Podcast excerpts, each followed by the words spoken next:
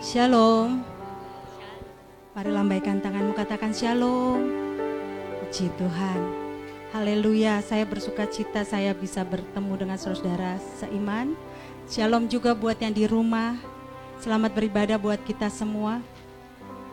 Saya akan membacakan sedikit informasi untuk kita semua mengingatkan kita untuk tetap mengikuti protokol kesehatan, tetap memakai masker, mencuci tangan dengan uh, sabun atau menggunakan hand sanitizer dan kita sama-sama saling menjaga jarak. Dan usai ibadah, jemaat dimohon untuk langsung kembali ke rumah dikarenakan tempat ibadah akan disterilkan kembali dan kita sama-sama menjaga kebersihan. Kemudian selama ibadah berlangsung akan direkam secara live streaming Facebook GPI Kema Pujian. Dan setiap jemaat yang di rumah dapat mengikuti ibadah ini melalui live streaming Facebook GPI Kemah Pujian. Baik, itu saja informasi kita sebelum kita mulai ibadah. Saudara bersuka cita? Amin. Amin. Saya percaya masing-masing kita di sini sudah menang dalam keadaan menang-menang melawan cuaca yang dingin, menang melawan segala mungkin ketidakenakan tubuh, melawan semua yang mencoba menghalangi kita beribadah di hadirat Tuhan. Amin. Mari katakan kepada kiri dan kanan, Anda adalah pemenang. Haleluya. Mari kita sama-sama berdoa untuk memulai ibadah kita. Terima kasih Bapa di surga. Kami mengucap syukur kepadamu ya Allah kami. Sungguh Tuhan, Syukur yang tertinggi bagimu saja ya Allah.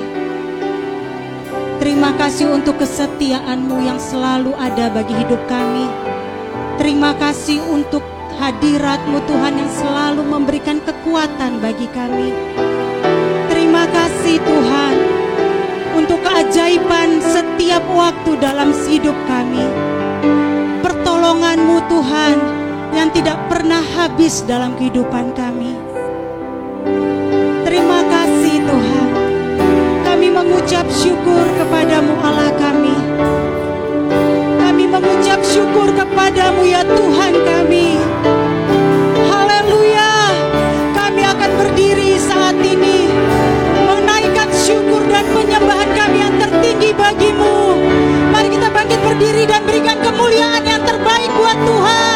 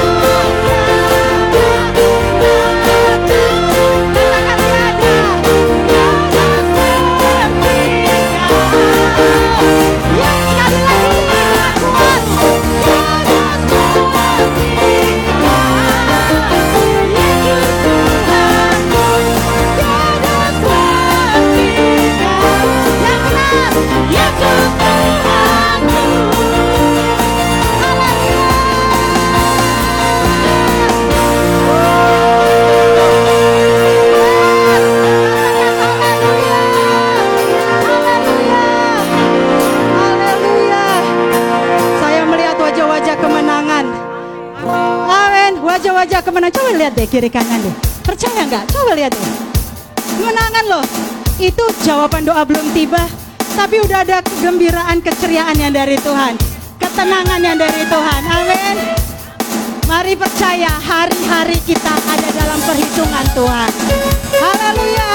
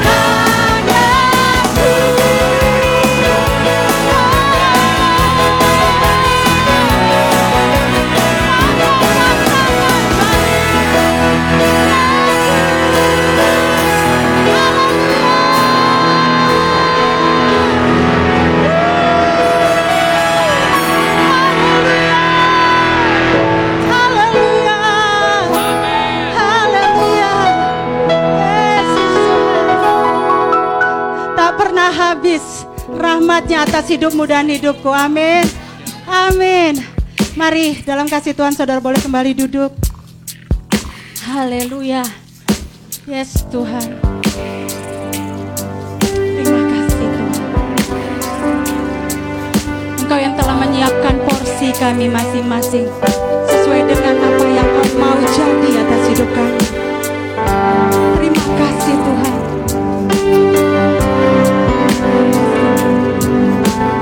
Saudara sedikit saja kesaksian, sedikit kesaksian.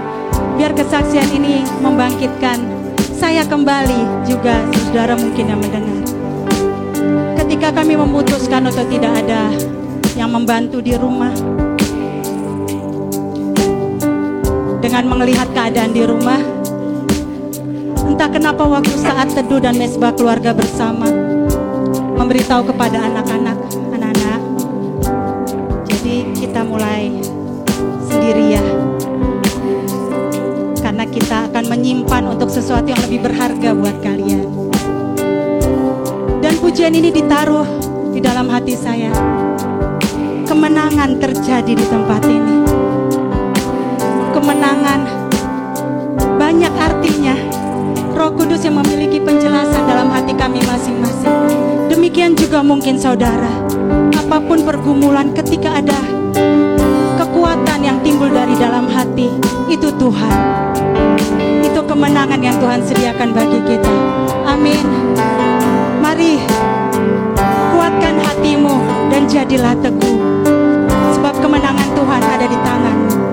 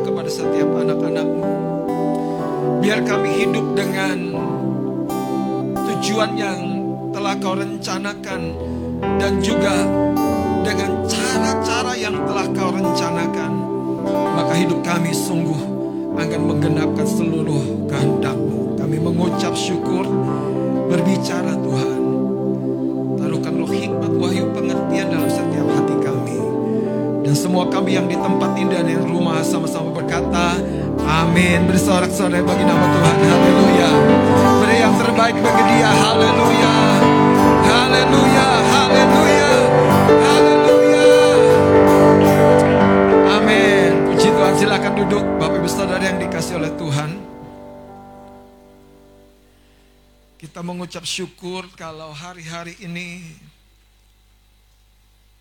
mungkin ada keadaan-keadaan yang tidak seperti yang kita harapkan, khususnya dengan cuaca yang sebentar hujan, deras, berhenti, dan deras lagi dan panas.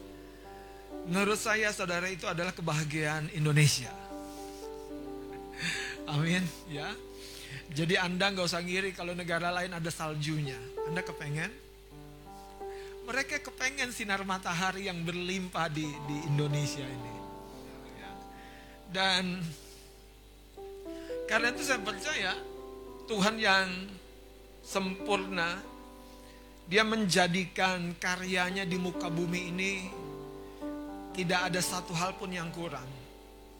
Bahkan di timur tengah sana lebih banyak pasirnya mungkin daripada tanahnya untuk bercocok tanam. Dan mereka kalau jemur baju sudah pasti saudara. Akan dengan sekejap kering. Apa yang saya mau coba sampaikan?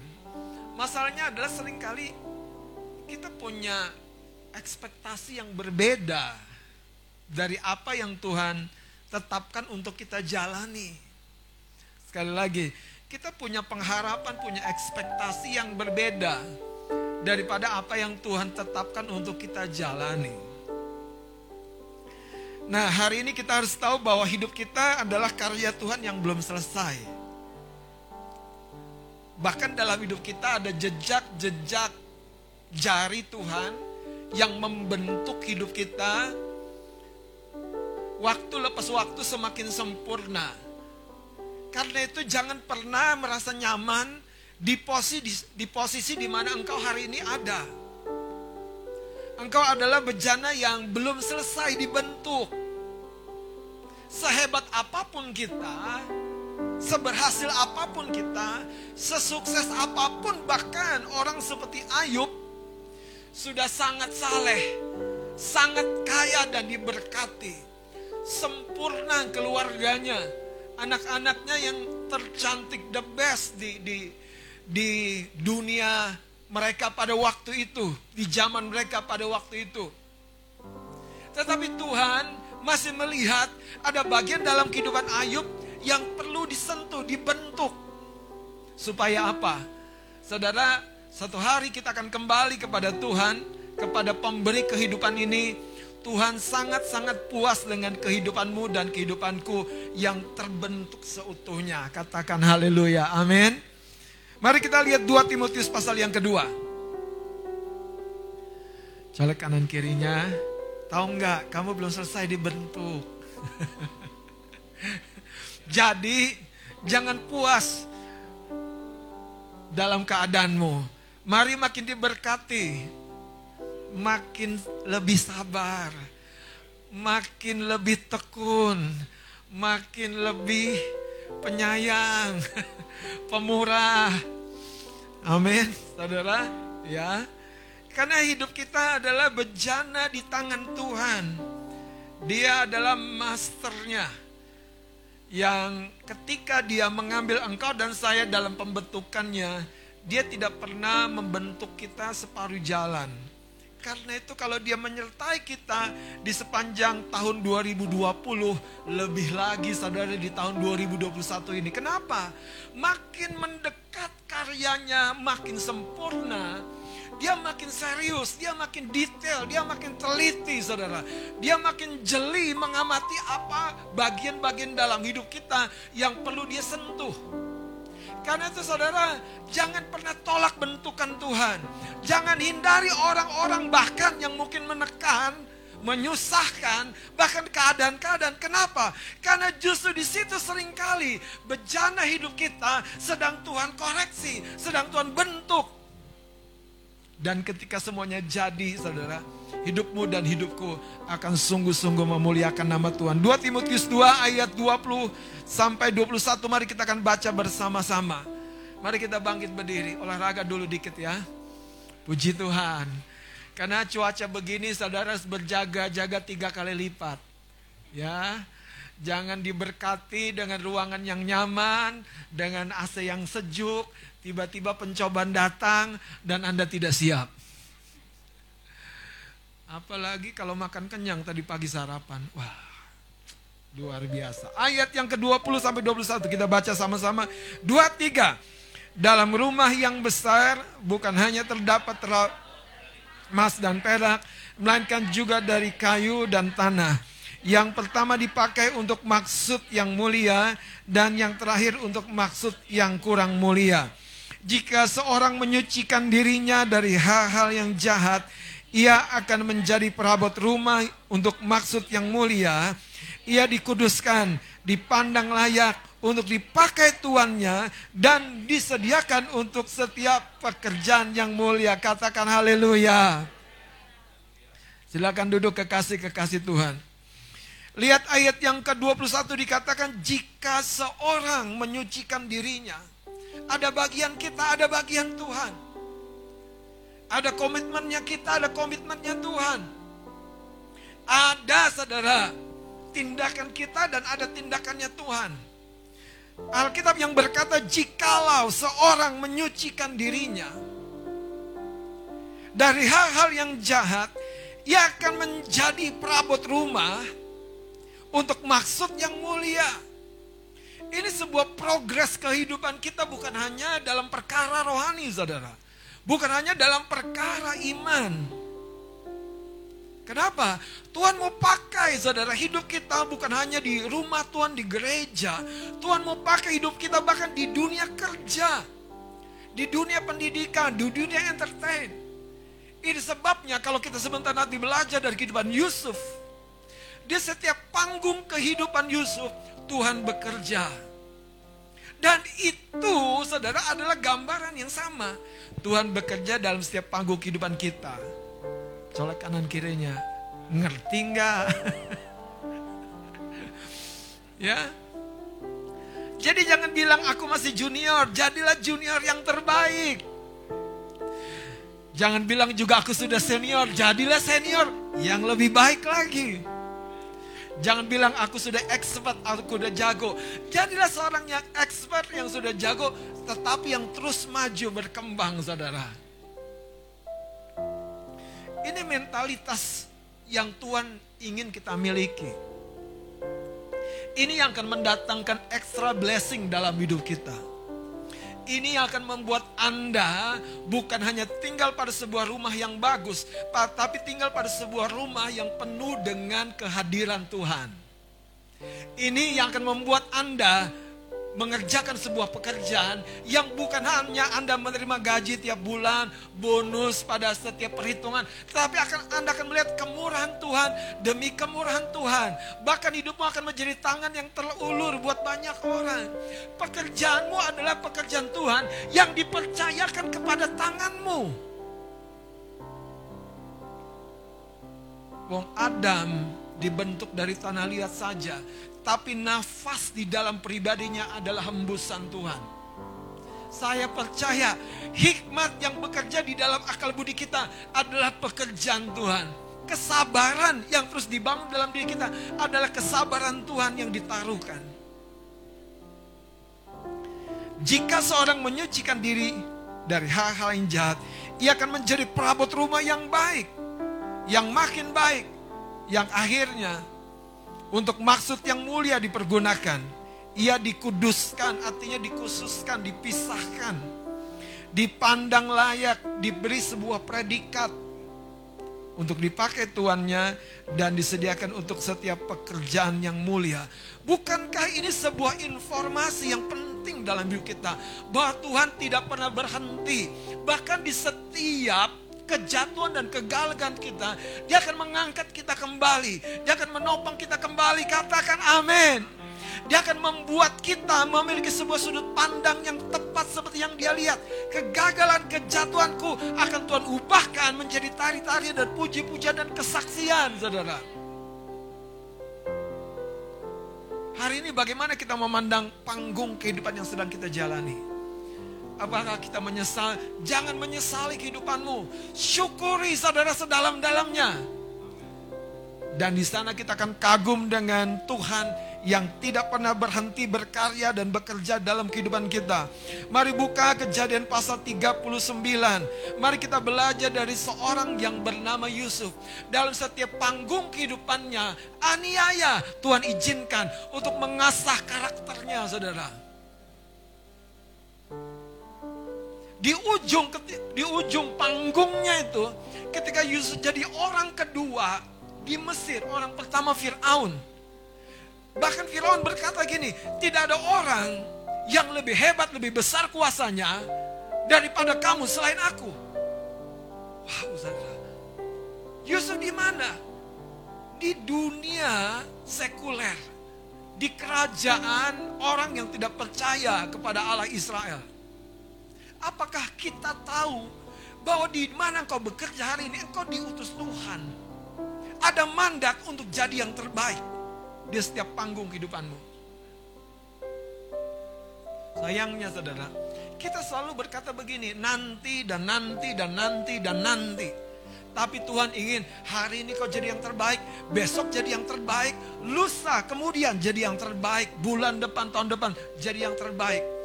Bahkan saudara, jadi asisten rumah tangga, jadilah asisten rumah tangga yang terbaik seperti Yusuf.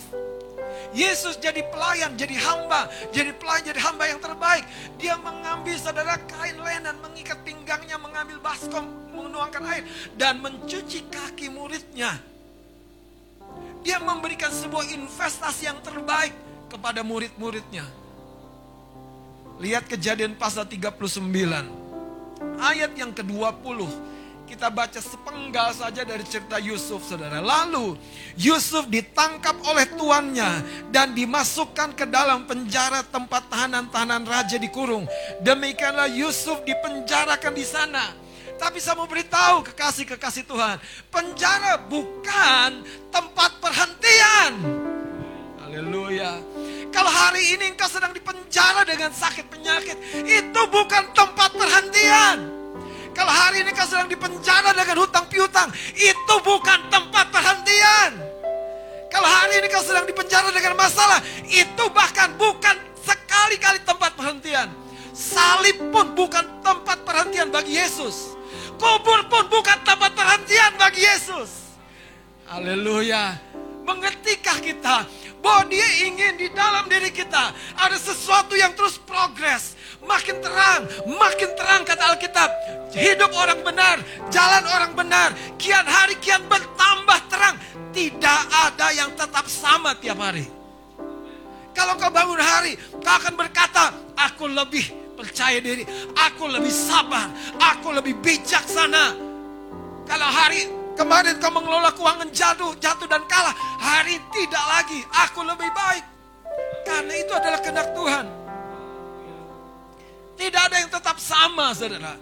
Tuhan membawa engkau makin terang, makin cemerlang. Karena hidupmu bukan tentang dirimu. Hidupmu tentang dia Tuhan. Yang mengutus kita di muka bumi. Yusuf ditangkap, di penjara. Dalam kacamata kemudaannya. Saudara, Yusuf ketika dijual oleh keluarganya bahkan dilempar ke dalam sumur sebelumnya. Alkitab yang mencatat, Yusuf teriak dan menangis begitu sesak. Begitu nyeri, begitu luka. Begitu saudara tidak berharganya hidup. Anda paham gak? Anda nih diberikan baju, baju terbaik. Kemudian Anda sayang-sayang. Anda pakai hanya untuk acara khusus. Tiba-tiba baju Anda hilang. Dan tiba-tiba, maaf nih, ada keluargamu, kakakmu mungkin adikmu yang pakai, habis pakai dibuang di tempat sampah supaya nggak ketahuan. Kira-kira hatimu bagaimana? Marah nggak? Paling tidak, Anda bilang gini, kok kayaknya nggak adil banget ya hidup ini. Anda akan bilang gini, kenapa aku yang mengalami ya Tuhan? Kenapa aku yang harus jadi pembantu di rumah ya Tuhan? Kenapa? Padahal aku kan kakaan. Haleluya. Jadi kenapa masalah itu tadi? Karena Anda punya pengharapan yang berbeda dari Tuhan. Anda tahu Daud? Itu jadi pembantu di rumah tangganya di keluarganya maksudnya. Dia belum berumah tangga. Disuruh bapaknya angon kambing. Siap pak. Siap deh. Berangkat ya. Kambingnya cuma 2-3 ekor lagi. Taruhannya nyawa. Di setiap panggung kehidupan Daud. Daud sama seperti Yusuf. Be the best. Latih dirimu. Bangun karaktermu. Berdiri di atas prinsip kebenaran jadi orang yang unggul. Dengan semuanya itu engkau tidak pernah akan menyesali tahun-tahun umur hidupmu yang engkau habiskan dengan peluh. Ada orang habiskan hanya dengan saudara meringkuk, santai, terlena. Ketika sudah tua, aku belum jadi apa-apa. Menyesal. Ada orang saudara lecet di sana, berpeluh di sini, keringat di sana saudara, capek di sini tapi dia menyelesaikan babak kehidupannya dan dia jadi seorang yang sangat-sangat berguna di hadapan Tuhan dan bagi sesama.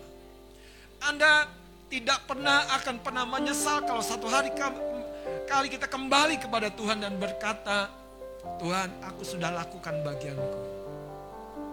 Lihat Yusuf ayat 21. Tetapi Tuhan menyertai Yusuf jadi kalau Anda sedang bermasalah, ketimpa masalah, ketimpa keadaan yang tidak menguntungkan, saya mau beritahu, ingat siapa Anda. Anda adalah orang yang disertai Tuhan. Dia menyertai engkau ketika di lembah dan ketika di gunung. Dia menyertai engkau ketika lapar dan ketika engkau kenyang. Sayangnya ketika kenyang kita justru lupa. Dia menyertai kita ketika kita berlimpah dan bahkan ketika kita tidak ada. Bukan tidak ada lagi minus. Jatuh, tengkurap, gak mampu bangkit berdiri. Coba terjemahkan sama-sama saya. Apa alasan Tuhan menyertai Yusuf? Coba pikirkan sebentar. Apa alasannya? Apakah Yusuf baik? Apakah Yusuf pelayanan? Apakah Yusuf berbuat bakti? Apa-apa kebaikan manusiawi yang membuat Yusuf disertai Tuhan? Apa coba sebut Yusuf sombong dengan mimpinya. Menurut saya saudara, nggak ada maksud Tuhan supaya Yusuf pamer di depan kakak-kakaknya. Tahu nggak aku mimpi loh. Wih dalam mimpiku itu kita ada seperti di, di ladang. Ada berkas-berkas gandum dan berkas-berkas gandum kalian tunduk menyembah kepada berkas gandumku. Gak ada maksud Tuhan untuk sombong, saudara. Dengarkan saya, saudara. Apa alasan Tuhan menyertai Yusuf? Ini yang saya mau kasih tahu. Alasan Tuhan menyertai Yusuf adalah karena dia yang memulai pekerjaannya di dalam hidup Yusuf. Tangannya tidak mungkin pasrah, menyerah, tidak berdaya. Dia terlalu kuat untuk patah semangat. Dia terlalu gagah untuk menyerah, saudara. Dia terlalu kaya untuk tidak kembali melimpahkan segala kekayaan dan kasih karunia dalam hidup kita. Makanya sang bapak dia tidak hitung-hitungan dengan si bungsu yang sudah menghabiskan warisannya. Dia nggak hitung-hitungan. Si anak memang bilang gini, jadikan aku apa salah seorang bujangmu, pembantumu. Tapi bapak berkata, bukan begitu anakku. Orang dunia aja bilang begini, harta bisa dicari, ya kan? Betul kan? Tapi kalau anggota keluarga berharga, Lihat saudara, penyertaan Yusuf ini menarik. Dan ini saudara sebetulnya sesuatu yang akan membawa kita dari panggung demi panggung, dari proses demi proses dengan sudut pandang yang tepat. Lihat kepada penyertaan Tuhan, saudara, bukan kepada masalahnya. Lihat kepada penyertaan Tuhan. Tuhan mau bimbing aku ke mana? Tuhan mau arahkan aku ke mana? Bukan kepada rutinitas kehidupannya rutinitas kehidupanmu akan membunuhmu, membunuh daripada tujuan Tuhan. Tapi kalau kau lihat penyertaan Tuhan, seperti tiang awan dan tiang api di padang gurun, Tuhan membawa umatnya dari Mesir menuju tanah perjanjian, tanah Kanaan. Ayat 21. Tetapi Tuhan menyertai Yusuf dan melimpahkan kasih setianya. Jangan bandingkan dengan perkara-perkara lahiriah saudara penyertaan Tuhan.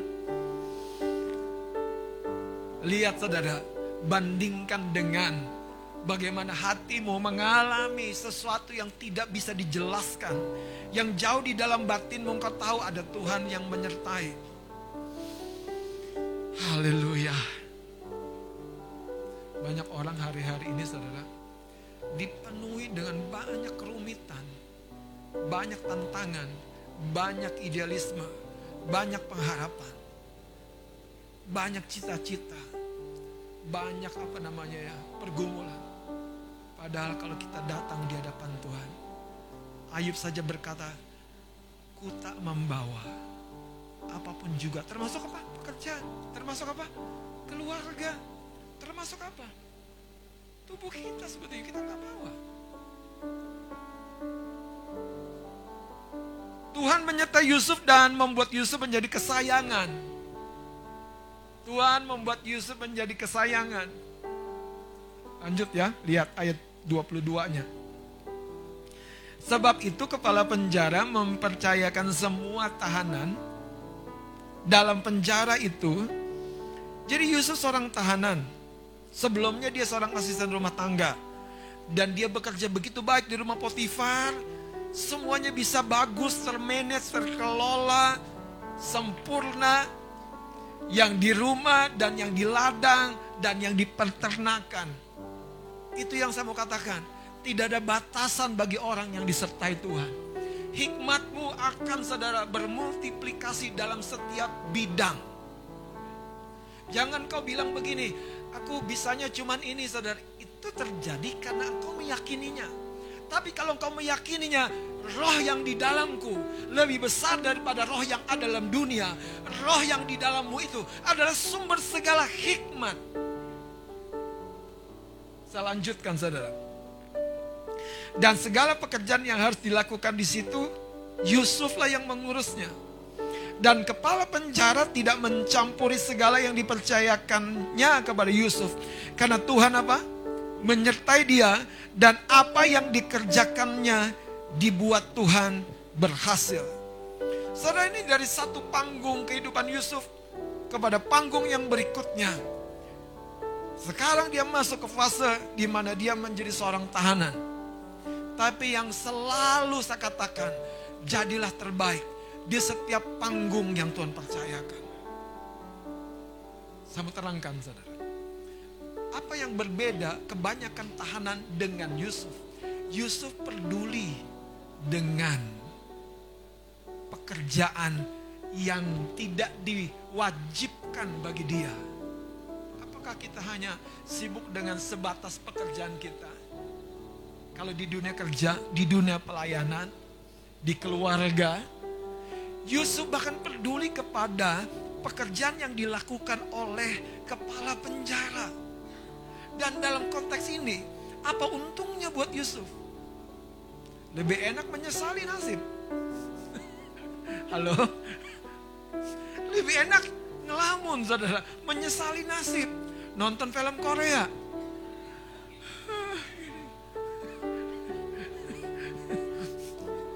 Tapi tidak demikian dengan Yusuf. Saudara. Gini dengerin saya. Hal yang berikutnya yang saya mau tanyakan. Yusuf itu seorang yang tidak pernah nganggur tangannya. Seorang yang akan tumbuh berkembang jadi yang terbaik dalam setiap panggung kehidupannya. Dia tidak pernah nganggur tangannya. Gak pernah nganggur saudara. Pantang. Pantang. Kenapa tidak membantu kalau pekerjaanku sudah selesai? Ah enakan aku juga buka ini game online. Ah enakan aku juga jadi penonton. Tetapi saudara, lihat bagaimana Alkitab mengajar hari ini kepada kita. Siapa Yusuf? Kenapa dia jadi yang terbaik? Dia seorang yang mengerjakan bagiannya dengan excellent. Tapi di tahap berikutnya, sebagaimana di rumah Potifar, di penjara pun karakter Yusuf itu teruji. Dia seorang yang care, melampaui siapa pekerjaan, predikat yang diberikan kepadanya. Apakah kita sudah seperti itu, saudara? Kita seorang yang punya kepedulian sampai di titik di mana kita menjadi ahli. Menjadi ahli. Ayat 23 lihat. Dan kepala penjara tidak mencampuri segala yang dipercayakan kepada Yusuf. Seorang yang dalam tahap magang itu seorang yang selalu harus menunggu instruksi. Di level Yusuf tidak demikian. Dia sudah tahu dengan detail, bahkan mungkin dalam bayangan saya. Kepala penjara bilang, eh kok kamu ngerti yang lebih baik daripada yang biasanya aku kerjakan ya? Yusuf punya mentalitas entrepreneur. Dia tidak pernah membatasi dirinya untuk berkarya. Kalau Anda bisa satu jenis alat musik, kenapa, kenapa tidak coba jenis alat musik yang lain? Kalau Anda seorang yang dikasih kepercayaan untuk mengelola ladang. Kenapa tidak mencoba satu jenis usaha yang lain yang namanya ternak? Itu Yusuf. Dan yang menarik saudara, di penjara yang digembalakan bukan kambing domba. Yang di penjara, yang digembalakan siapa saudara? Pencoleng-pencoleng kelas kakap ini, ke, ini penjara istana saudara. Jadi itu saudara orang-orang yang otaknya jenius. Tapi jeniusnya lain saudara, ke kiri semua. Kalau Anda kelihatan berpeluang mendatangkan keuntungan, wah. Orang yang begitu bahaya saudara. Dia langsung cium aroma duit di kepala Anda. Nah itu satu satu penjara dengan Yusuf. Tapi Yusuf karena dia disertai Tuhan dan ada hikmat Tuhan menyertai, dia tidak pernah terkontaminasi dengan aura penjara itu. Sebaliknya dengan kasih dan kepedulian, dengan penerimaan Yusuf yang luar biasa, Yusuf tidak bawa-bawa lukanya. Dia lakukan pelayanan bagi orang-orang yang ada dalam penjara itu masuk kepada tahap berikutnya. Pasal 40. Pasal 40. Saudara, Tuhan gak berhenti. Jangan menyerah, jadi yang terbaik. Tuhan yang mengangkat hidupmu, siapkan dirimu.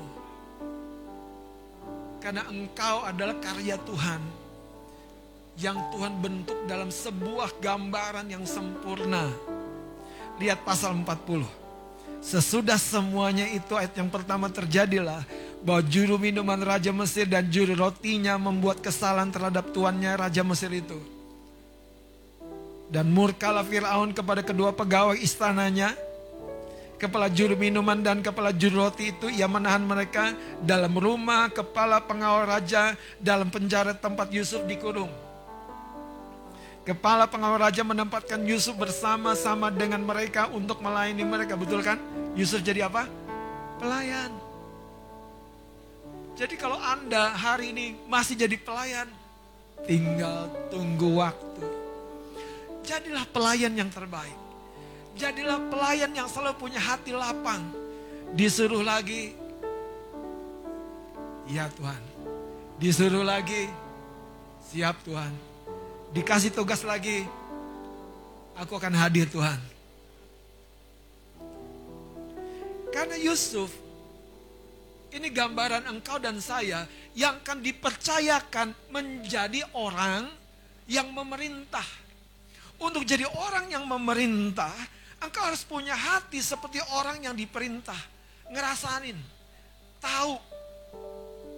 Anda tahu, nanti pada ceritanya, ketika semua harta kekayaan di Mesir di kanan habis, pada masa ke kekeringan dan kesulitan, dan tujuh tahun kelimpahan sudah lewat, orang memasuki tahun-tahun kesusahan, sampai ketika kira-kira tahun ketiga, orang gak punya uang, orang jual dirinya sama Yusuf. Jual keluarganya, ladang, ternak, semua dijual. Tangga yang menarik Yusuf jadi seorang yang memonopoli bukan hanya ekonomi, kehidupan, saudara. Dengarin, waktu orang Mesir menjual hidupnya, Yusuf bilang begini, baik, kamu semua adalah hamba kepada Fir'aun. Aku kasih benih untuk ditabuh di ladangmu. Dan Yusuf bilang begini, hanya seperlima hasil dari ladang itu tetap menjadi milik Firaun empat per limanya buat makanmu, buat benih lagi ditabur. Yusuf memonopoli untuk memberkati. Saya berdoa, engkau mulai melihat gambaran yang besar. Jangan puas di level berkatmu. Jangan puas di level posisimu. Jangan puas saudara kejar bentukan Tuhan selalu akan membawa engkau makin mulia, makin sempurna, makin berkarakter. Lihat saudara cerita ini. Pada suatu kali ayat 5 bermimpilah mereka keduanya. Kita tahu mimpinya dan seterusnya. Dan mereka susah di hadapan Firaun. Dan lihat saudara, Yusuf mengartikan mimpi dua pegawai raja ini ayat 14 langsung kita akan lihat.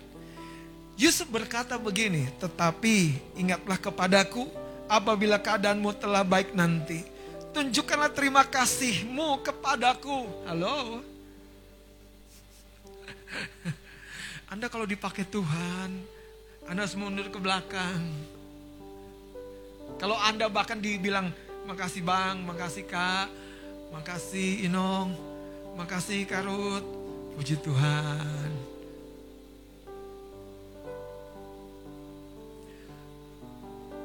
Kalau orang Jepang tuh enak ya bilang. Gitu saudara. Itu artinya apa saudara? Sebuah penghormatan yang dalam. Yusuf dipakai Tuhan, tapi masih ada terselip sedikit Katakan terselip sedikit. Coba colek kanan kirinya, kamu banyak apa sedikit? Jangan-jangan simpenanmu banyak kali. Hah?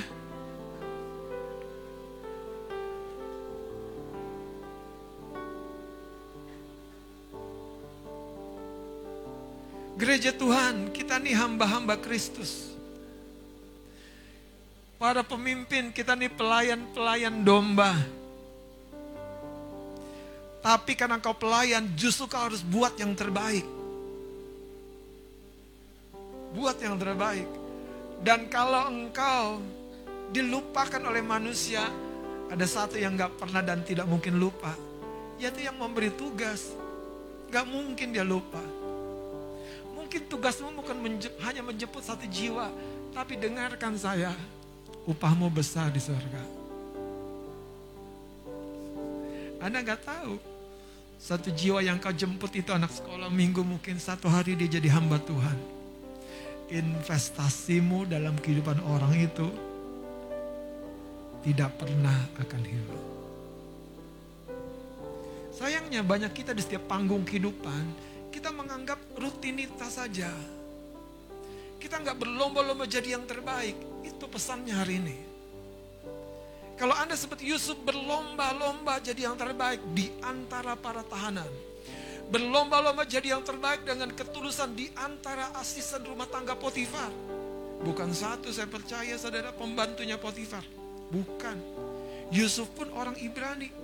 Budak bukan hanya asisten rumah tangga. Budak itu hidupnya dibeli. Tapi dia jadi yang terbaik. Dan Anda tahu, setelah dia di dalam penjara, dia tetap jadi pelayan. Setelah dia jadi orang ternama di Mesir, tangan kanannya Firaun, dia tetap jadi pelayan masyarakat. Bedanya saudara, yang dilayani skopnya lebih luas. Dunia.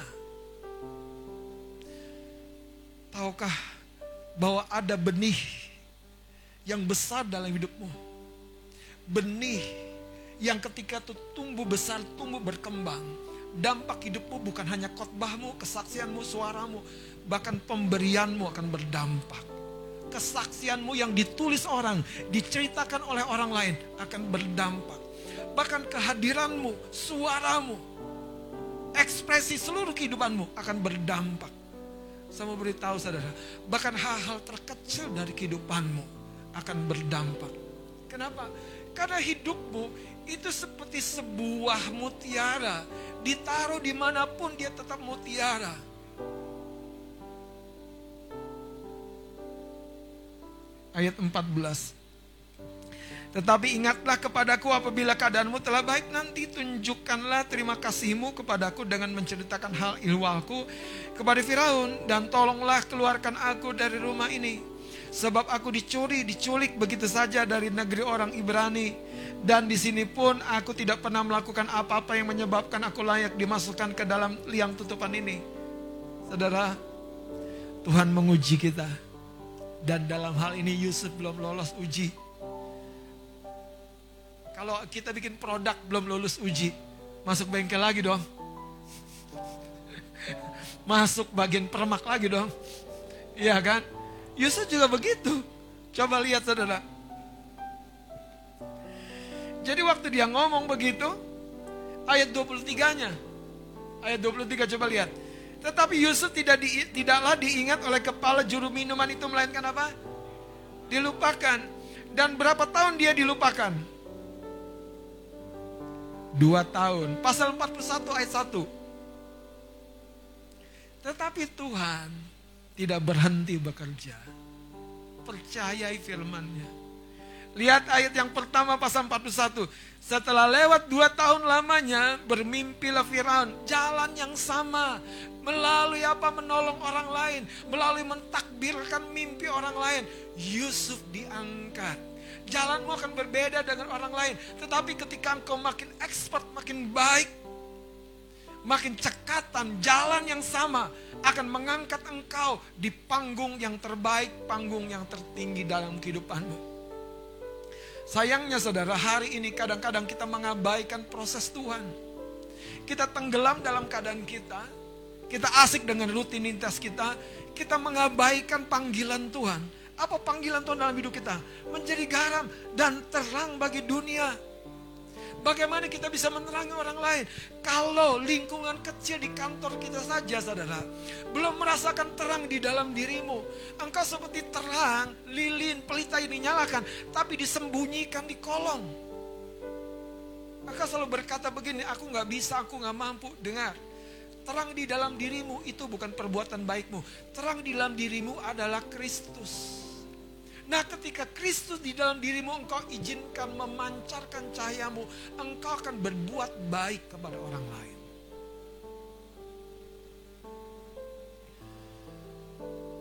Anda percaya Anda disertai Tuhan dalam setiap panggung kehidupan? Anda dilupakan, Anda dicelakai, Anda tidak beruntung, Anda disertai Tuhan.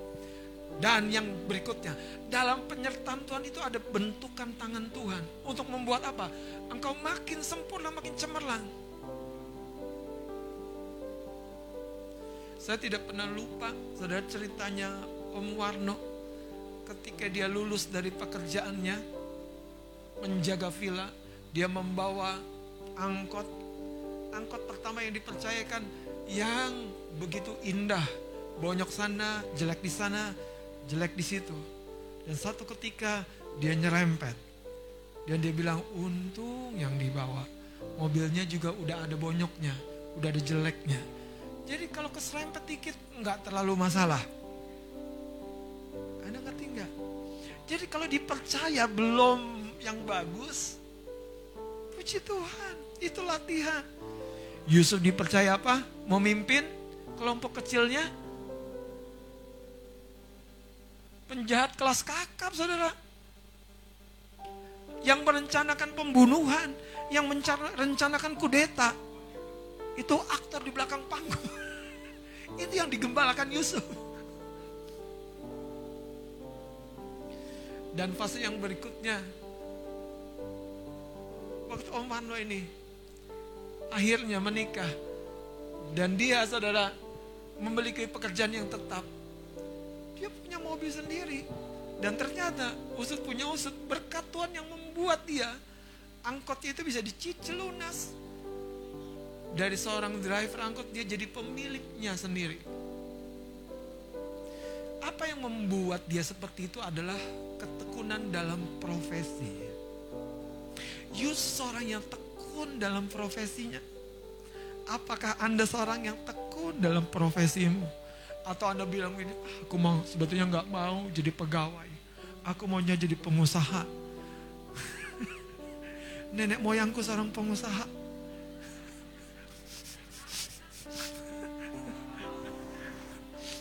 Aku nggak cocok nih jadi pegawai.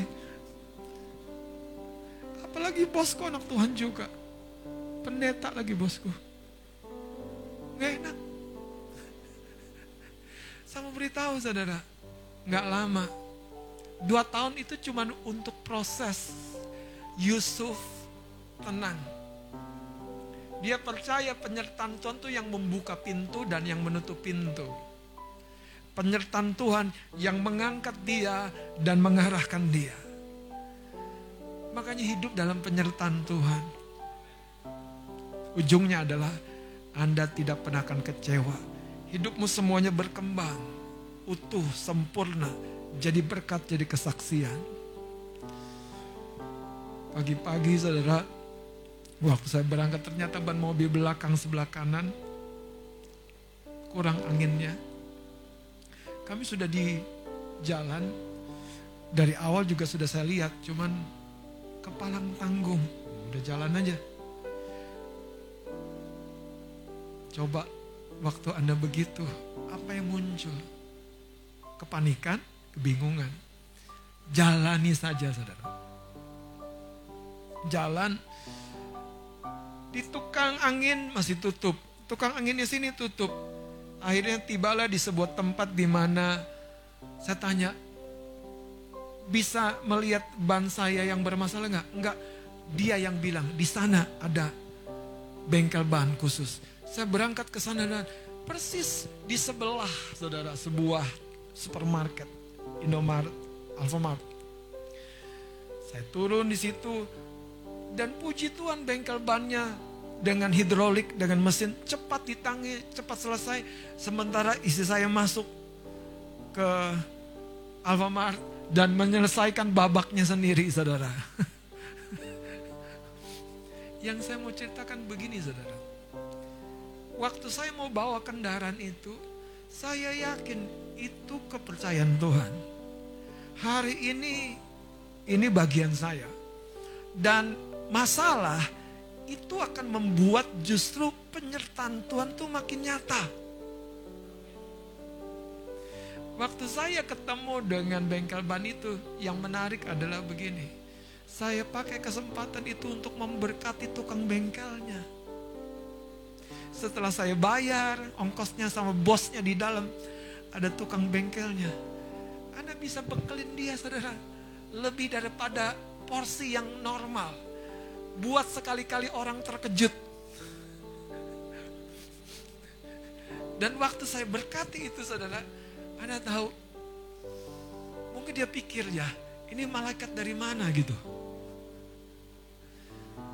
Tapi ini cerita kecil yang Tuhan selalu perhadapkan kepada kita dan melatih respon kita. Kadangkala saudara, kita tuh nggak boleh tunggu orang berkata shalom. Duluan aja shalom. Nggak boleh tunggu orang mengulurkan tangan. Kita duluan aja mengulurkan tangan. Tahu nggak? Yusuf itu seperti itu itu yang membuat dia, saudara, jadi seorang yang berkembang penuh, maksimal. Karena dia terlatih untuk setiap hal dalam kehidupannya. Mari kita bangkit berdiri. Hari ini jangan abaikan bentukan Tuhan melalui keadaan-keadaan kecil dalam hidupmu.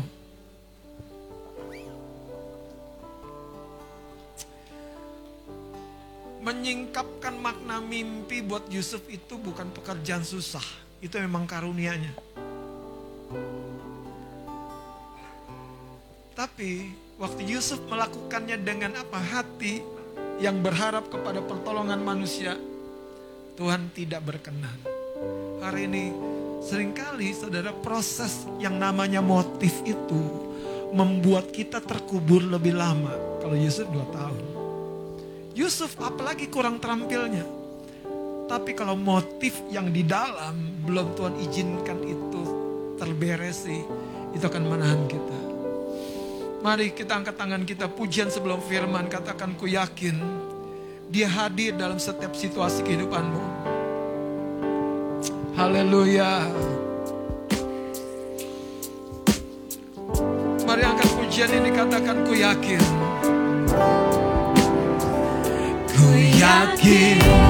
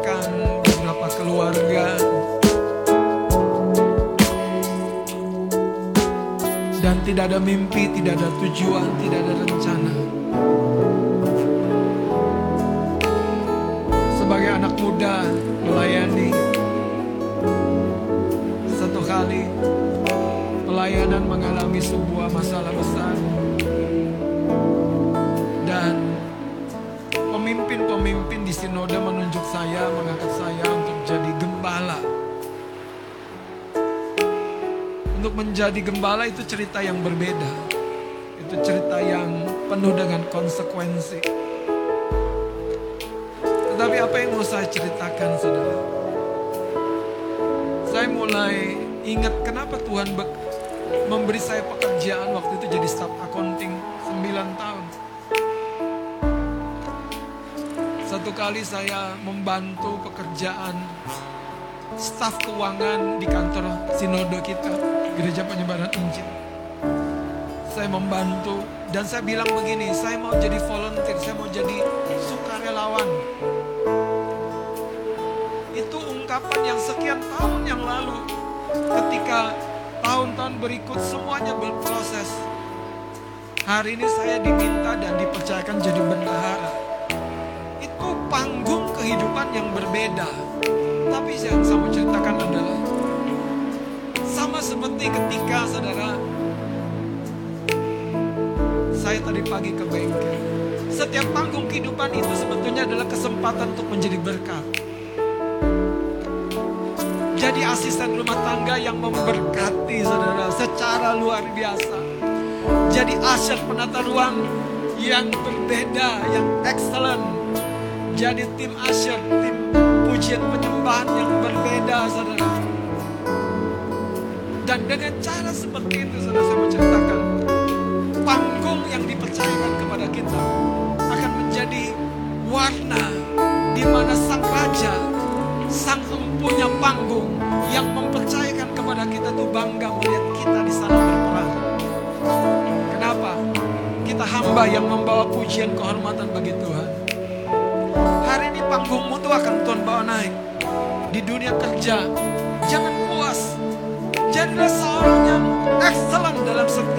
tugas-tugasmu. Maka lihat Tuhan yang akan memberkati dan mengangkat kita menjadi berkat. Siapa bilang Tuhan tidak ingat? Dua tahun tidak ada catatan tentang Yusuf. Tapi dua tahun itu sepertinya di skip. Tidak ada cerita. Sampai pasal 41. Fir'aun bermimpi kembali. Dan hanya satu orang yang bisa menceritakan makna mimpinya. Yusuf. Itu panggung yang terakhir saudara. Saya yakin sekali.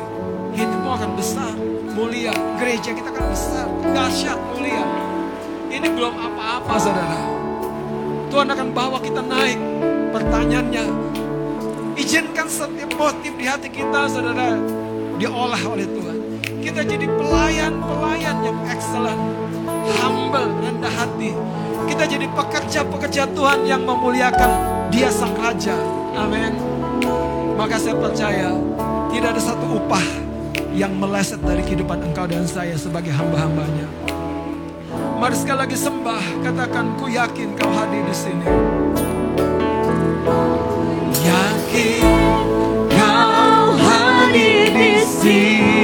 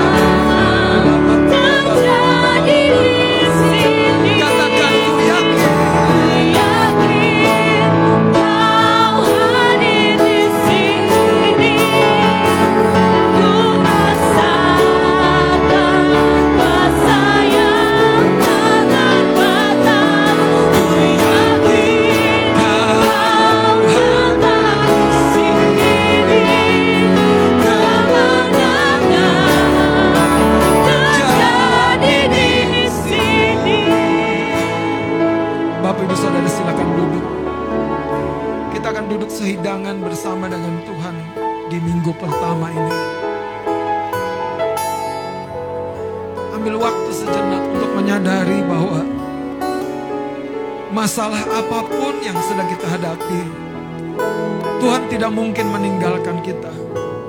Tantangan seperti apa pun yang sedang kita geluti, Tuhan tidak meninggalkan kita. Jadilah the best pada panggung kehidupanmu. Sekalipun seperti Yusuf, hanya seorang budak belian. Tapi Tuhan semesta alam, dia mampu membuat kekang dan mampu membuka kekang itu. Hari ini, kita akan menerima tubuh dan darah Kristus. Saya mengundang petugas perjamuan kudus boleh maju ke depan.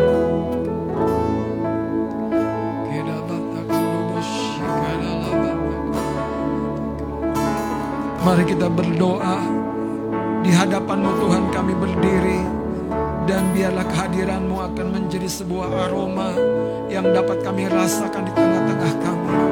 Ketika kau menyentuh kedalaman hati kami yang sering kali menyimpan hal-hal yang lama hal-hal yang dari sifat kedagingan kami hal-hal yang berasal bukan dari kerajaanmu. Tuhan kami berdoa Biarlah sementara kami menerima tubuh dan darah Kristus Kau mengubahnya Menjadi sesuatu yang mulia Kami jadi bejana Kami menjadi perabot di rumahmu Untuk maksud yang mulia Di dalam nama Yesus Tubuh dan darah Kristus dinampan Akan kami terima Dengan cara yang hormat Kepadamu sendiri sertai para pelayanmu sekarang di dalam nama Yesus Kristus. Silakan bagikan. Ku yakin kau hadir di sini.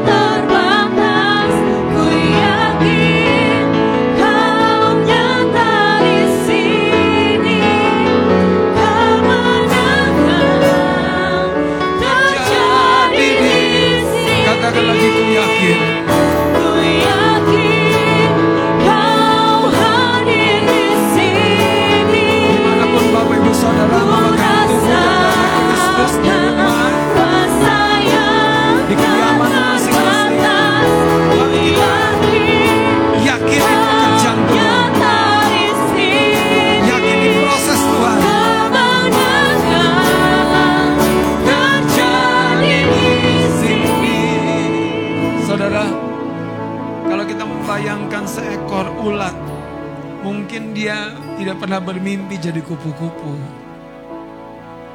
Tapi proses kehidupan tidak bisa dia hindari. Saya belum pernah belajar tentang proses metamorfosa itu secara utuh. Tapi bayangkanlah ketika ulat tersebut menjadi kepompong dan kita mencoba mengorek, membuka kepompong itu.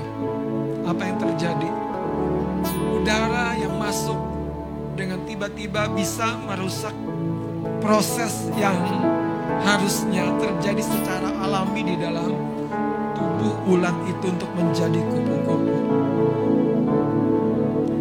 Kalau hari ini mungkin kau berkata, Tuhan, aku lebih dari dua tahun menunggu. Jangan menjadi patah semangat. Hadapkan saja dan katakan, Tuhan, aku ini bejanamu Tuhan. Yang kosong. Dan Tuhan gak pernah bisa lupa. Yeremia 18 berkata, kalau bejana di tangan seorang penjunan rusak, dia tidak membuang bejana itu. Tapi dia mengubahkan untuk satu maksud yang dia sendiri pahami. Engkau adalah bejana-bejana tanah liat Tuhan. Untuk maksud yang besar dan mulia. Mari kita bangkit berdiri.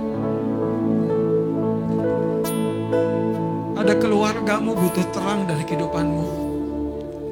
Ada lingkungan kerjamu seperti Yusuf butuh sentuhan hikmat dari hidupmu. Ada orang-orang kecil, orang sederhana yang butuh hikmat yang menolong mereka melihat jalan keluar bagi hidup mereka yang terhimpit. Di tanganmu ada tubuh Kristus. Kalau Anda bisa baca sejenak ayat yang kau terima,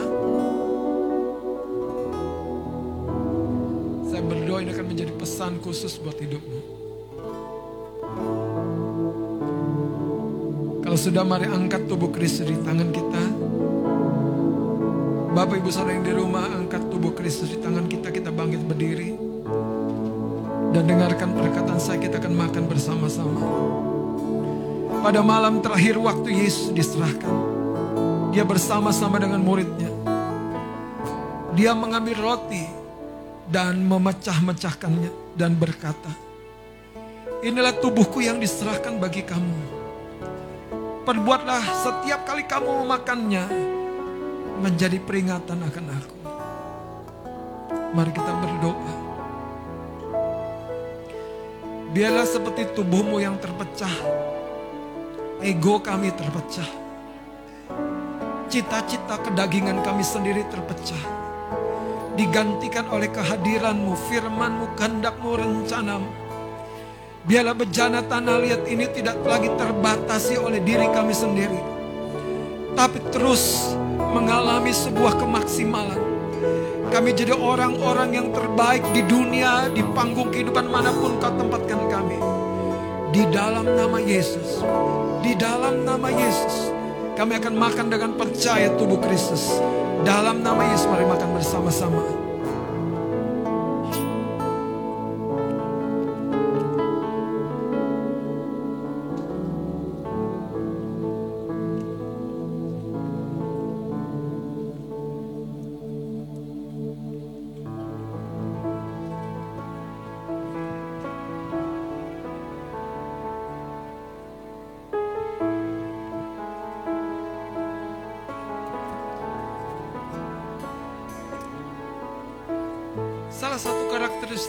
Hamba yang terbaik adalah dia mampu menahan rasa. Dia mampu menahan rasa gelisah. Dia mampu menahan rasa direndahkan. Dia mampu menahan rasa disepelekan. Dia mampu menahan rasa dilupakan. Dia mampu menahan rasa terabaikan. Salah satu karakteristik yang hebat Inilah yang membuat Yusuf dipenuhi dengan belas kasihan dan kehormatan dan kemuliaan. Karena dia belajar menahan semuanya itu dan melepaskannya di hadirat Tuhan. Mari angkat cawan anggur di tangan kanan kita tinggi. Setelah makan, lalu ia mengambil cawan dan berkata, "Inilah cawan perjanjian baru yang dimateraikan oleh darahku. Perbuatlah setiap kali kamu meminumnya menjadi peringatan akan aku, kata Tuhan. Engkau adalah hamba yang sejati. Engkau adalah hamba yang memberi hidupmu. Pengorbanan mulai yang membuat kami berdiri hari ini. Betapa jahatnya kami dulu.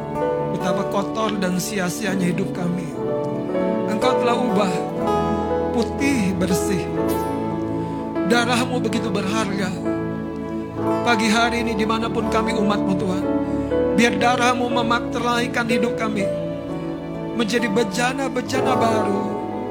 Bejana-bejana hidup untuk kemuliaan namamu. Di dalam nama Yesus.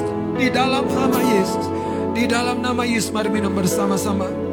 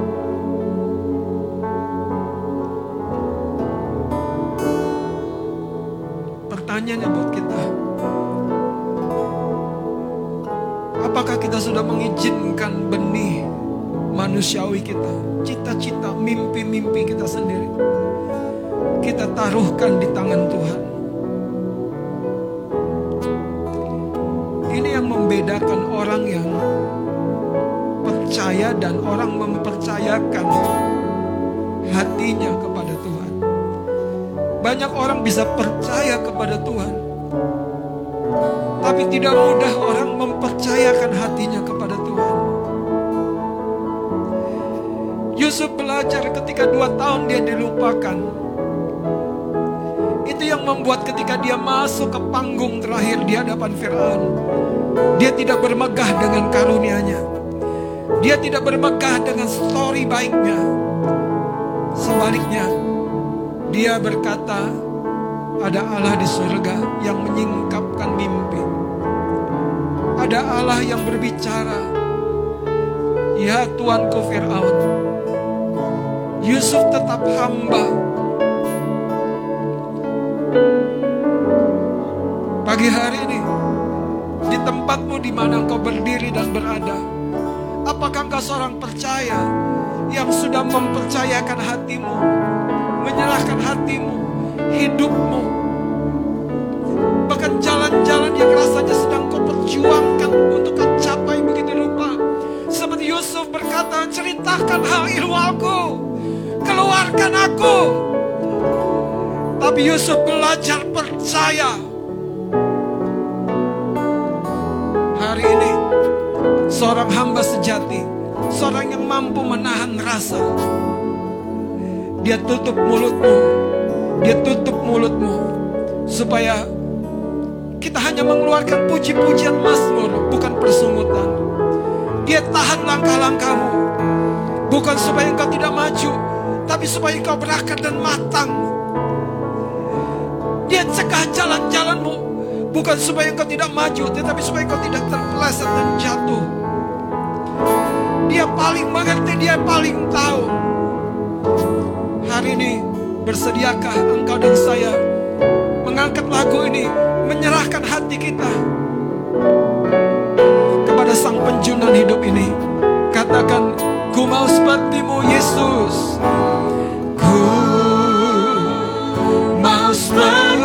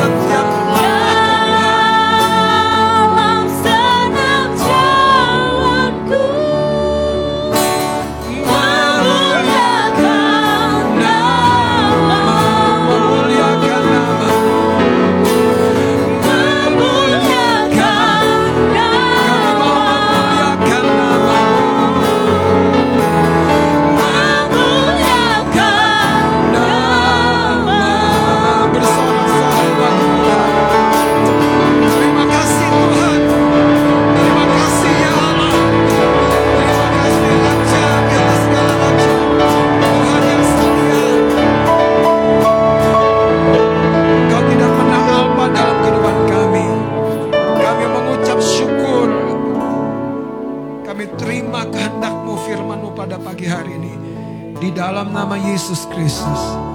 Sama-sama katakan amin. Puji Tuhan. Silakan duduk Bapak Saudara yang dikasih oleh Tuhan. Tuhan setia itu sebabnya dia tidak bisa menyangkali kesetiaannya kepada engkau dan saya. Sekalipun engkau dan saya mungkin ada di dalam sebuah sikon yang tidak menguntungkan. Percaya Tuhan ada di pihakmu. Amin. Tuhan Yesus memberkati. Saya.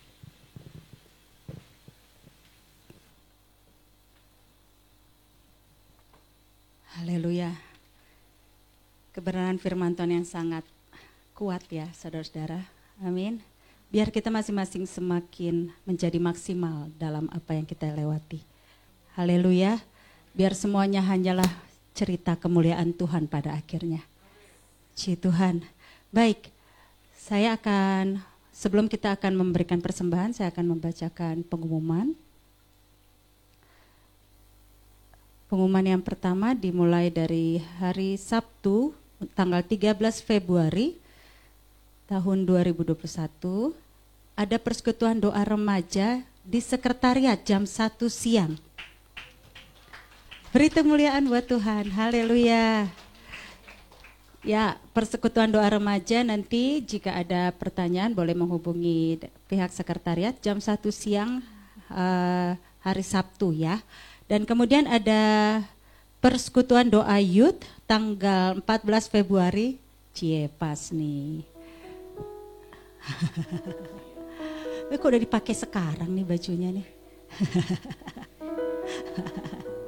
14 Februari persekutuan doa youth di rumah Bapak Adit usai ibadah minggu.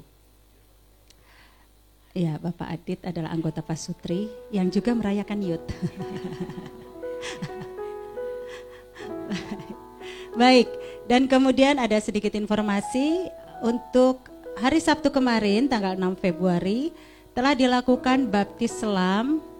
Nah, ini ada beberapa sedikit foto dan eh, peserta. Nah, ini dia pesertanya. Kecuali yang paling ujung kiri dan kanan ada Bapak Gembala dan Pak Horas. Nah, yang di tengah-tengahnya ya. Nah, ini Bapak Martin, Ibu Francisca, juga Melvin, ada Januar. Dan ya itu, beri kemuliaan buat Tuhan. Wow, ini ada salah satu eh, bro-nya saya, bro.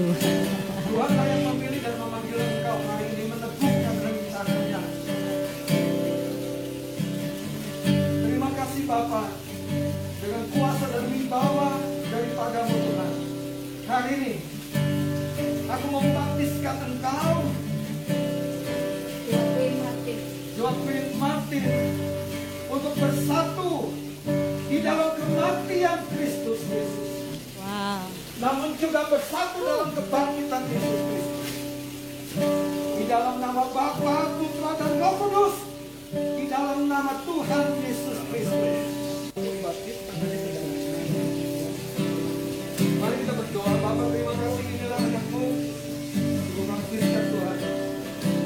Aku membaptiskan engkau untuk menyatu di dalam kematian dan kebangkitan Kristus.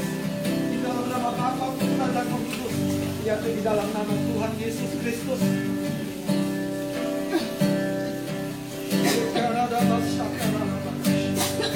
Di dalam nama Yesus. Anakmu Tuhan.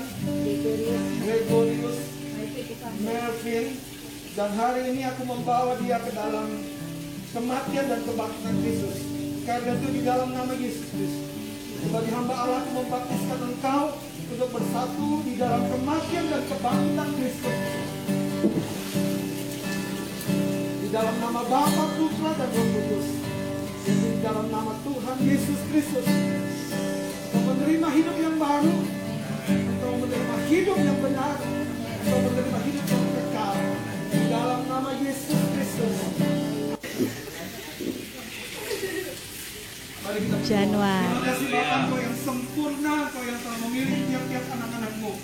Hari ini aku sebagai hambamu Tuhan, dengan wibawa dan otoritas daripadamu, membaptiskan anakmu Januar untuk bersatu di dalam kematian dan kebangkitan Kristus. Di dalam nama Bapa, Putra, dan Roh Kudus, yaitu di dalam nama Tuhan Yesus. Enggak. Saya bebas. Berikan kemuliaan dahsyat buat Tuhan. Haleluya. Saudara, biar di sini juga terlihat bahwa tidak ada yang bisa membatasi keselamatan yang Tuhan sediakan buat yang sudah baptis kemarin. Amin. Tidak pandemi, tidak juga harus kolam yang bagaimana. Ya.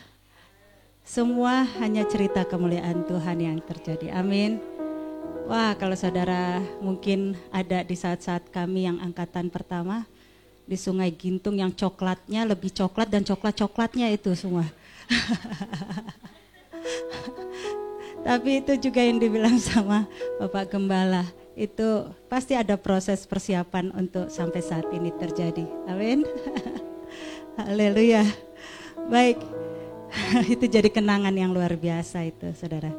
Baik, saya akan menyampaikan juga para asyar sudah membagikan dua amplop kepada saudara jika masih belum menerimanya boleh mengangkat tangan. Ya, para asyar boleh memperhatikan ada yang mengangkat tangan, ada persembahan terobosan benih awal tahun, ada karya. Dan juga ada persembahan perpuluhan yang akan kita berikan pada hari ini. Jadi saudara-saudara boleh mengangkat tangan jika belum menerima keduanya. Nah, itu dia.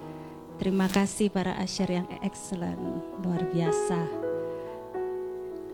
Baik, dan persembahan untuk hari ini dilakukan satu kali. Dan untuk amplop benih awal tahun, jemaat dapat menyiapkan persembahan di rumah. Dan minggu depan tanggal 14 Februari, kita akan sama-sama membawa benih awal tahun ke gereja. Nanti untuk amplop persembahan perpuluhan, jemaat dapat maju ke depan, dimasukkan ke kotak persembahan setelah kantong persembahan diedarkan. Jadi uh, mengikuti dari arah sebelah sana, kemudian ke arah sebelah sana. Ya, jadi kita juga sambil kita uh, menyiapkan, nanti akan kita akan sama-sama mendengar himbauan dan pengarahan perse mengenai persembahan perpuluhan dan benih awal tahun oleh Bapak Gembala. Saudara yang di rumah boleh mentransfer ke rekening bendahara dan, atau menitipkan ke sekretariat. Baik, kami persilakan kepada Bapak Gembala untuk himbauan dan pengarahan mengenai persembahan perpuluhan dan benih awal tahun.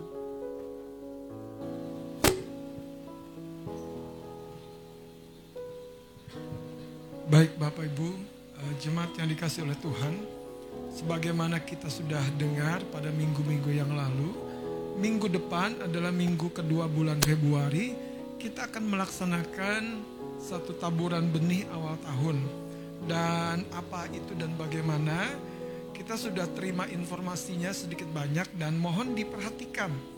Karena eh, persembahan atau taburan benih awal tahun ini adalah taburan yang terbaik.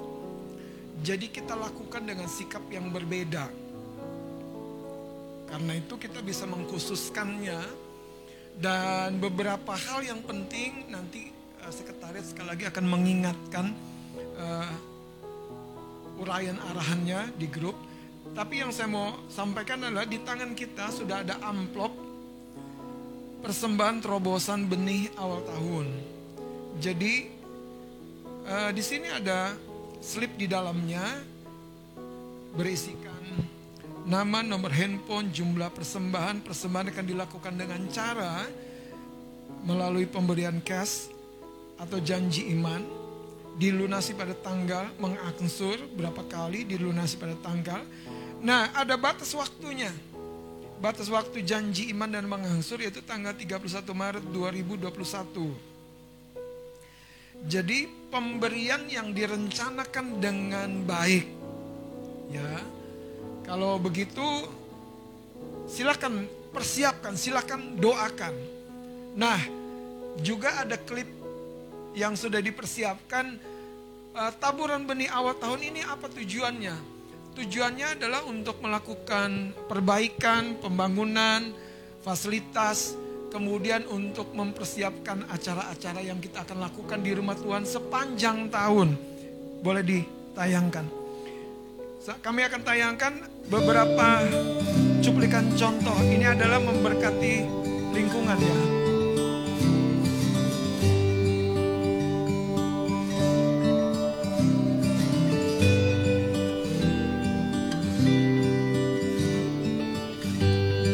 Itu bapak-bapak sapam dan petugas parkir komplek Lukoken ini Pak RT di lingkungan sekretariat. Ini toilet di sekretariat pada bulan Juli 2020. Ini kepala mandor. Ya. Nah,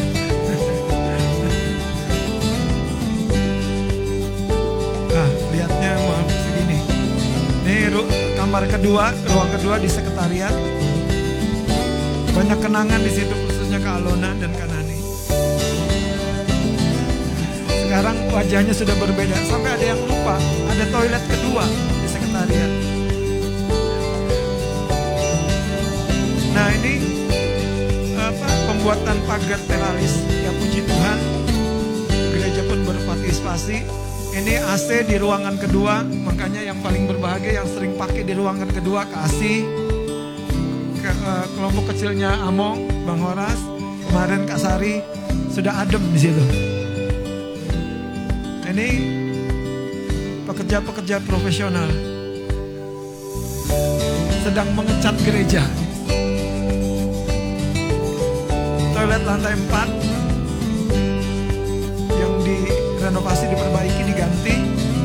Wastafel cuci tangan kita ganti. Untuk tujuan inilah taburan benih awal tahun.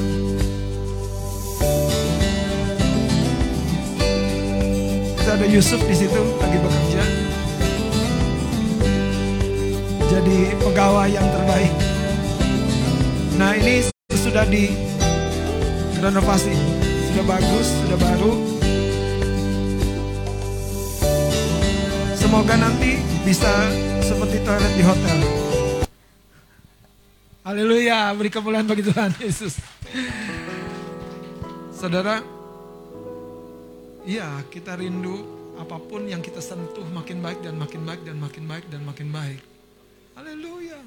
Bayangkanlah besok multimedia tidak pakai handphone saudara streamingnya. Pakai, waduh. Terus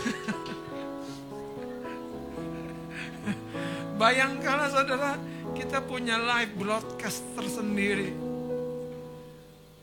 Beneran saudara? Kalau kita kan sekarang streamingnya masih Facebook, kadang zoom ke sini, kadang zoom ke sono, sampai mesti ada bacaan lagunya bisa dibaca. Punya mimpi nggak ke depan? Hidup kita bukan hanya jadi berkat buat Indonesia. Siapa tahu bangsa Indonesia ada di berbagai negara. Lihat, eh ada satu gereja di sana. Beragam bangsa juga di gereja itu.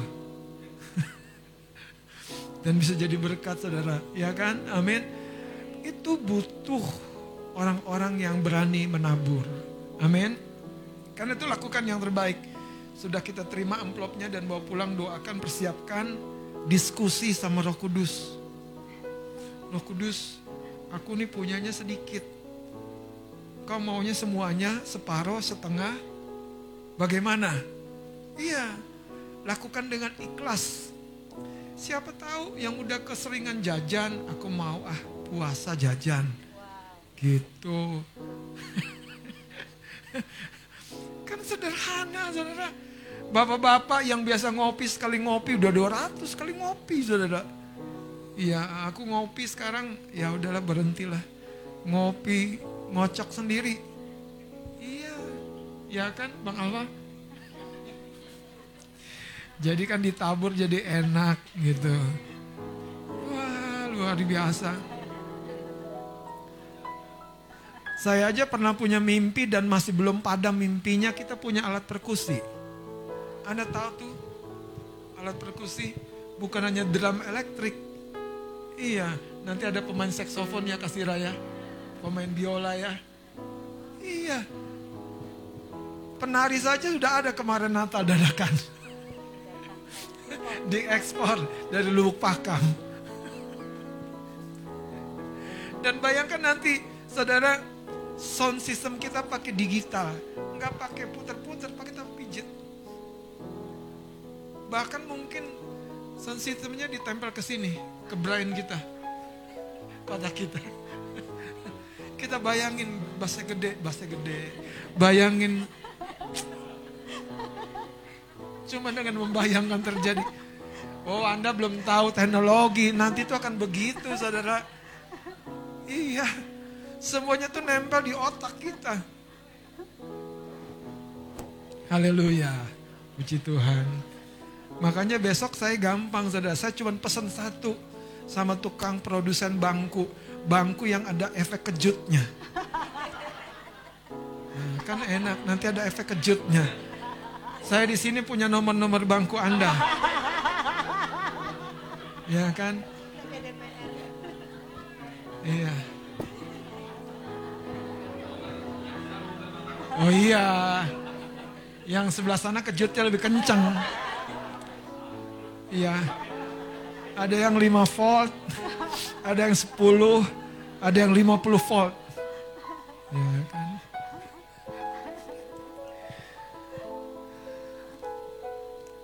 Besok Asyir enak saudara. Pintu Anda buka tangan, pintu terbuka. Enggak, handle-nya didorong. Itu banyak.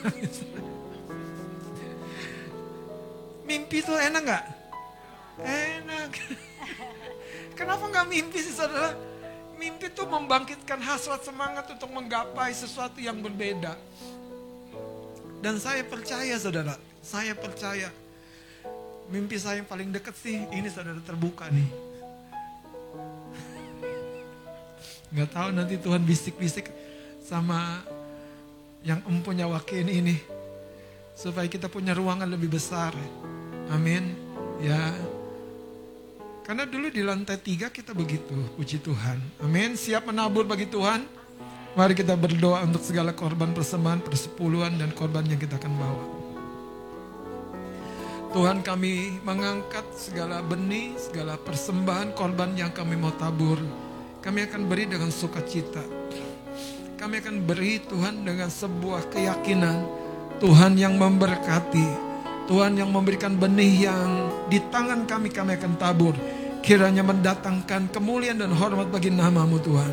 Kiranya berbuah seratus kali lipat ganda, 60 puluh lipat kali ganda, 30 kali lipat ganda.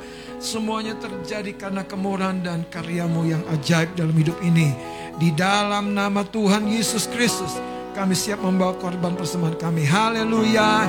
Amin. Haleluya sambil persembahan dijalankan kita angkat pujian kita. Hari-hari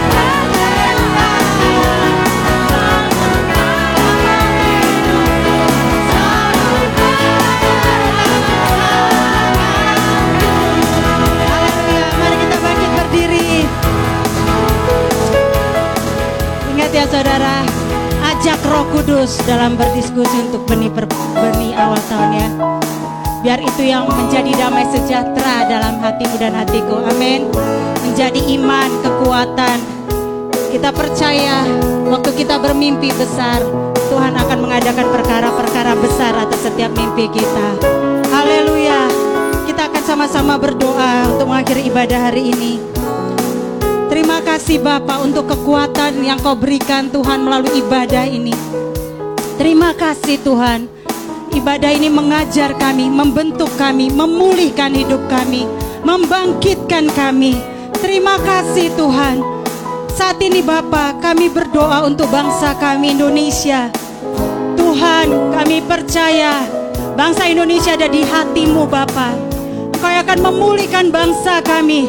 Engkau yang akan membangkitkan hamba-hamba Tuhan yang semakin kuat, yang semakin kuat dan membagikan Tuhan kebenaran-kebenaran yang baru yang dari Tuhan untuk membangkitkan semangat-semangat yang mulai patah.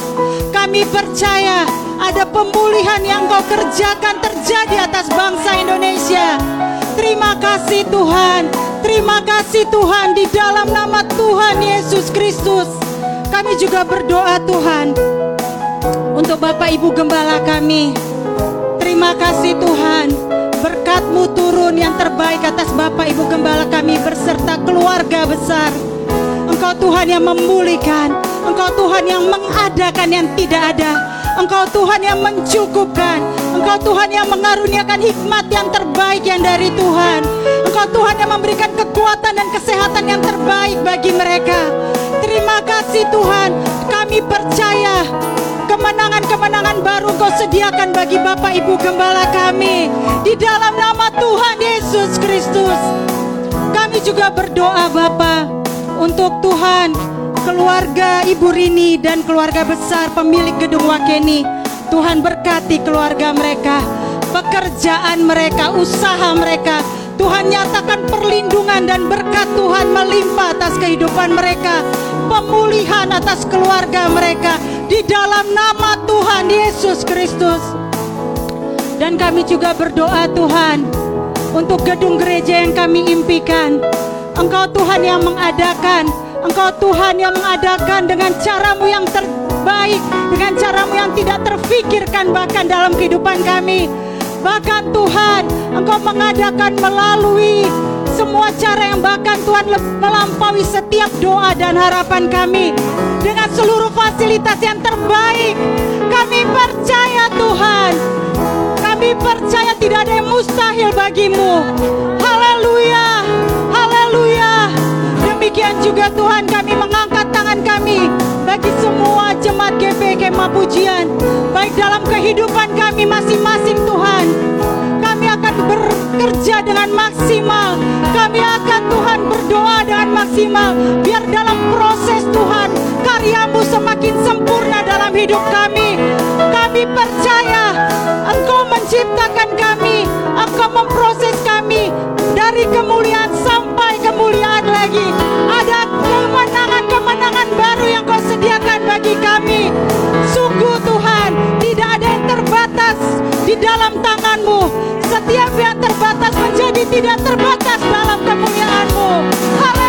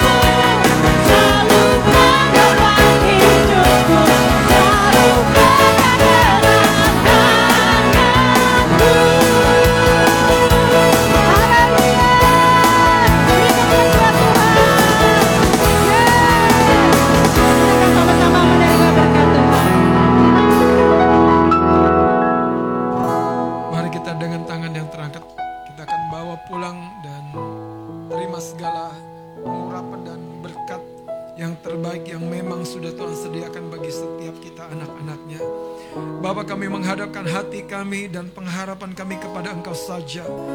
Naungan dan perlindunganmu sempurna atas setiap Tuhan. Orang-orang yang berharap dan percaya kepadamu. Hari ini Tuhan kau materaikan semua janji, pertolonganmu, kehadiranmu.